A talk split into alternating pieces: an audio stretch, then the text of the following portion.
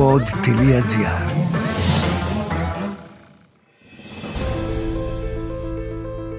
Ημερολόγια Αποστολών Το pod.gr δίνει το μικρόφωνο στους γιατρούς χωρίς σύνορα.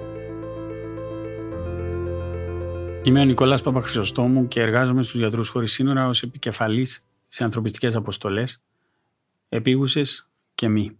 Θυμάμαι το καλοκαίρι του 2018. Ήταν ένα βράδυ μετά από μια κουραστική μέρα στο Μπαγκλαντές συγκεκριμένα, σε έναν προσφυγικό καταβλισμό. Γυρνούσα από τη βάση, γυρνούσα από τον καταβλισμό στη βάση των γιατρών χωρίς σύνορα. Και εκεί που κοιτάω τα μηνύματά μου, είδα στο κινητό μου να εμφανίζεται ένας άγνωστος αριθμός. Φανταστικό ότι ήταν κάτι τυχαίο αρχικά. Διαβάζοντας όμως το, το μήνυμα, ένιωσα ένα ρίγος να με διαπερνά το περιεχόμενο ήταν τέτοιο που αμέσως κατάλαβα. Ήταν σαν μια επίσκεψη από φαντάσματα του παρελθόντος μου. Ήταν μια γυναίκα από τη Γαλλία, η οποία μου έγραφε σχετικά με κάποιον κύριο Κριστιαν Ουατάρα και την κόρη του Ραΐσα. Μετανάστες από την ακτή Ελεφαντοστού. Η γυναίκα ήταν δικηγόρος και μου ζητούσε τη μαρτυρία μου σχετικά με κάποιο γεγονός που όπως έλεγε είχε να κάνει με μια περίπτωση στην οποία εγώ ήμουν παρόν λίγα χρόνια πιο πριν.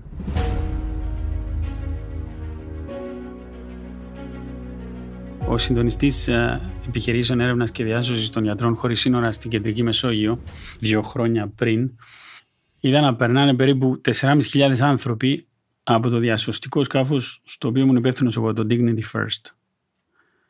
Αυτοί ήταν άνθρωποι που δραπέτευαν από την κόλαση της Λιβύης με σκοπό όσο και αν φαίνεται απίστευτο, να φτάσουν στη Σικελία, στην Ευρώπη, στην Ιταλία. Εγώ δεν είμαι καλός στο να θυμάμαι ονόματα, αλλά δεν θα ξεχάσω ποτέ τον Κριστιαν και τη Ραΐσα.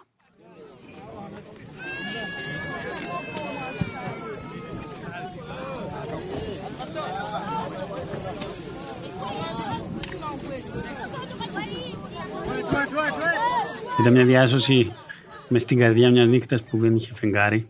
Ήταν εντελώς χαόδης η κατάσταση και θεοσκότεινη.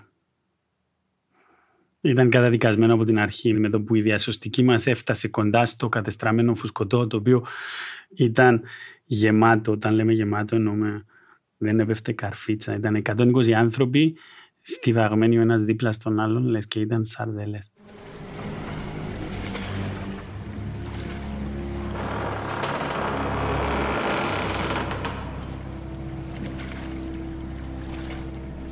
Το φουσκωτό έσκασε με το που φτάσαμε εκεί, δηλαδή το περίμενα. Το κατάλαβα και από άλλες διασώσεις που είχαμε δει. Ο κόσμος βρέθηκε στο νερό, ο κόσμος που ενδεχομένως να μην είχε δει και τη θάλασσα ποτέ στη ζωή του πιο πριν. Κραυγές μέσα στο σκοτάδι. Ήταν απίστευτο το θέαμα.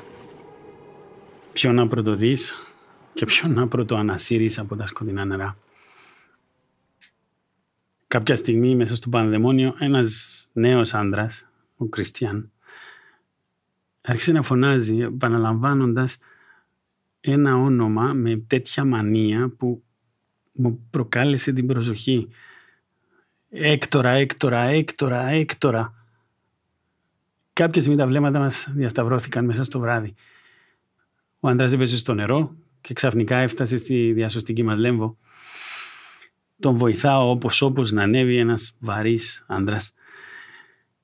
Έτρεμε, έτρεμε σαν μικρό παιδί από το φθινοπορεινό κρύο αγιάζει. Ήταν Αφρικανός και αμαθητός από αυτές τις συνθήκες. Άρχισε να φωνάζει και πάλι σε παραλήρημα «Έκτορα, Έκτορα, Έκτορα». Εκνευρίστηκα. Απότομα του ζήτησα να σταματήσει. Δεν μπορούσα να συγκεντρωθώ μέσα στο χάος και μάλλον υπήρξα και αγενής.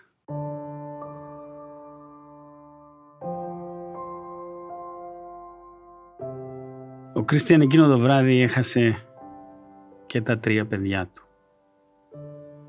Την επόμενη μέρα έχασε και τη γυναίκα του, τη Σάνς, η οποία χαροπάλεψε εν πλώ μαζί μας, αλλά τελικά δεν καταφέραμε να την σώσουμε.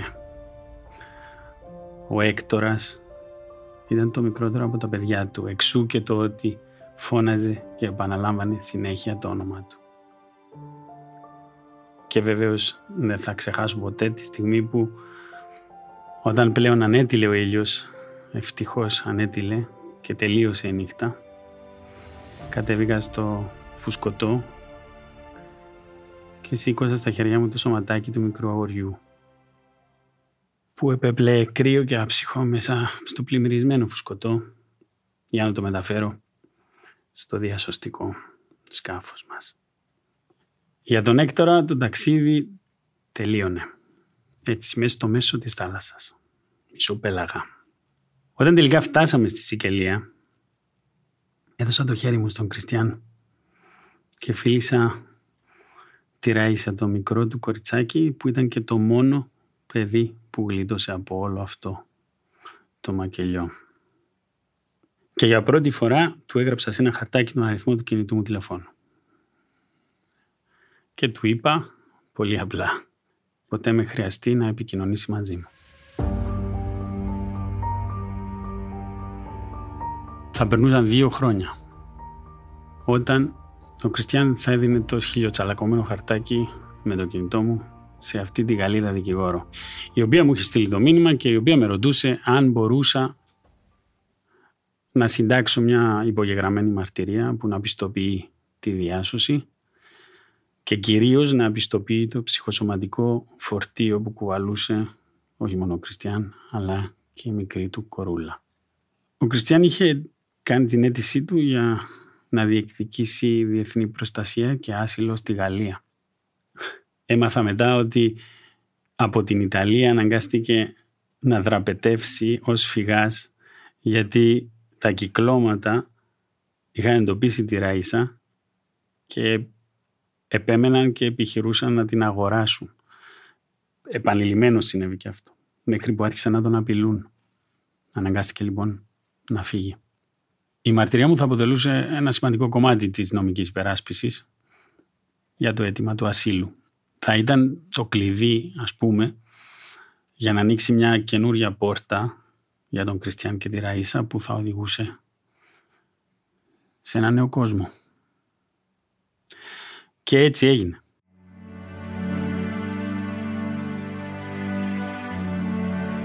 Ο Κριστιαν και η Ραΐσα αναγνωρίστηκαν ως πρόσφυγες. Πράγματι, η μαρτυρία βοήθησε.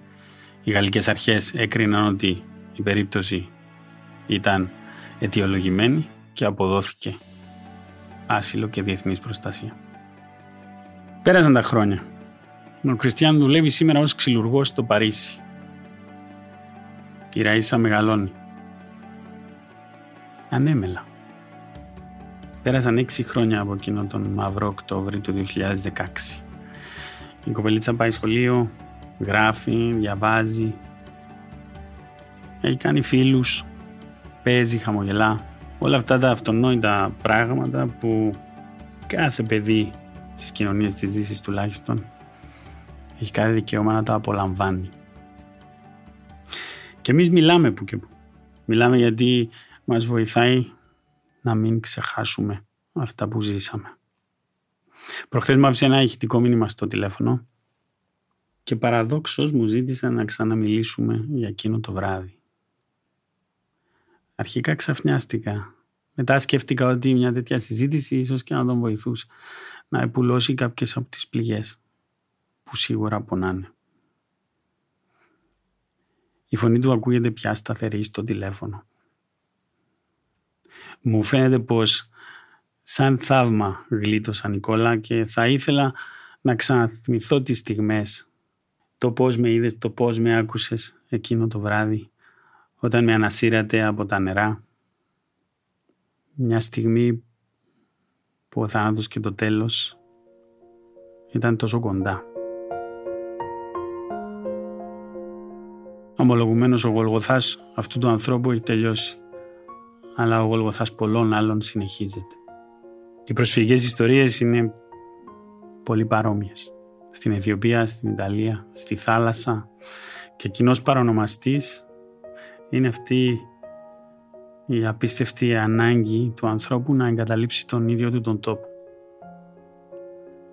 ελπίζοντας ότι μπορεί να περισσώσει ό,τι μπορεί από μια πραγματικότητα γεμάτη καταπίεση, εκφοβισμό, φτώχεια και βεβαίως χωρίς καμία επιλογή.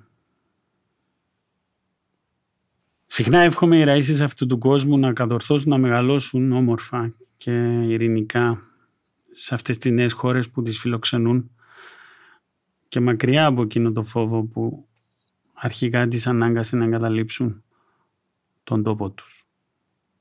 Για όλους αυτούς τους ανθρώπους που σαν τον Κριστιαν και τη Ραΐσα ρισκάρουν και θα συνεχίσουν να ρισκάρουν τη ζωή τους στη θάλασσα αναζητώντας για οποιονδήποτε λόγο ένα καλύτερο μέλλον τόσο για τους ίδιους όσο και για τις οικογένειες τους.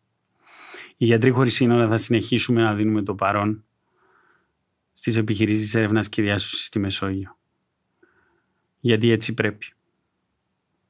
Γιατί κάθε ζωή είναι ανεκτιμήτη. Ήταν τα ημερολόγια Αποστολών. Ένα podcast με τις ιστορίες των γιατρών χωρίς σύνορα από την πρώτη γραμμή. Όποιος θέλει να ενισχύσει το έργο τους μπορεί να επισκεφθεί το msf.gr κάθετος donate.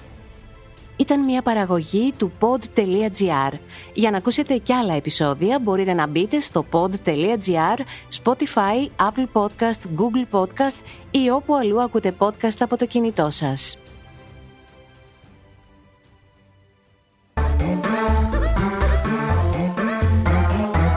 pod.gr. Το καλό να ακούγεται.